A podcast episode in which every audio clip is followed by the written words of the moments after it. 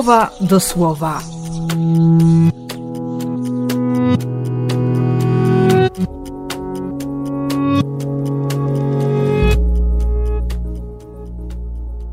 Trzydziesty września, sobota.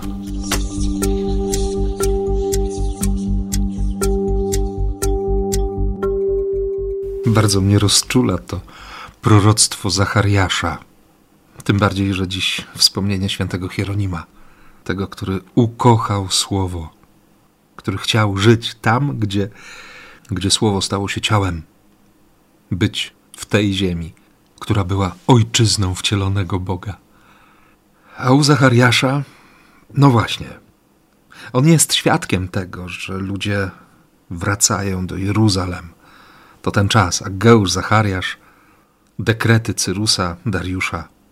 Zachariasz widzi ludzi, którzy zaczynają na nowo mieszkać i traktować Ziemię Świętą jako, jako swoją ziemię, Ziemię obiecaną jako swój dom. I nagle ta wizja.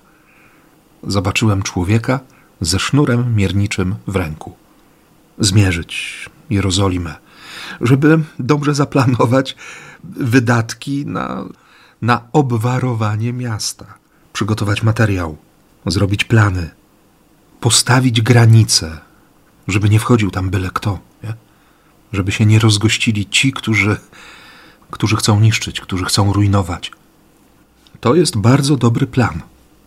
Ale nagle pojawia się anioł, który każe wstrzymać te wstępne prace, to rozglądanie się.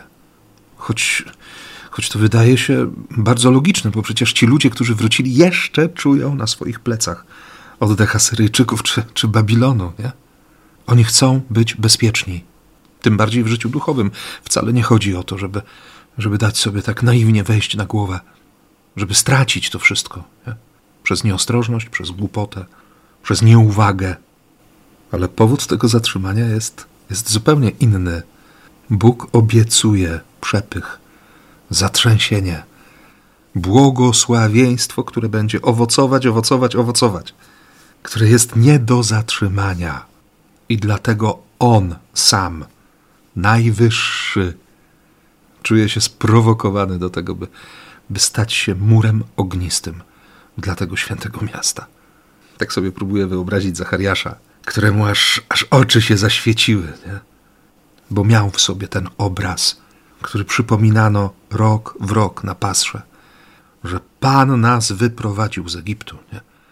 Że Bóg nas ocalił, że Pascha jest uratowaniem życia, ominięciem śmierci i że podczas całej wędrówki przez pustynię Bóg był obecny. Jego jestem było bardzo konkretne, bardzo realne.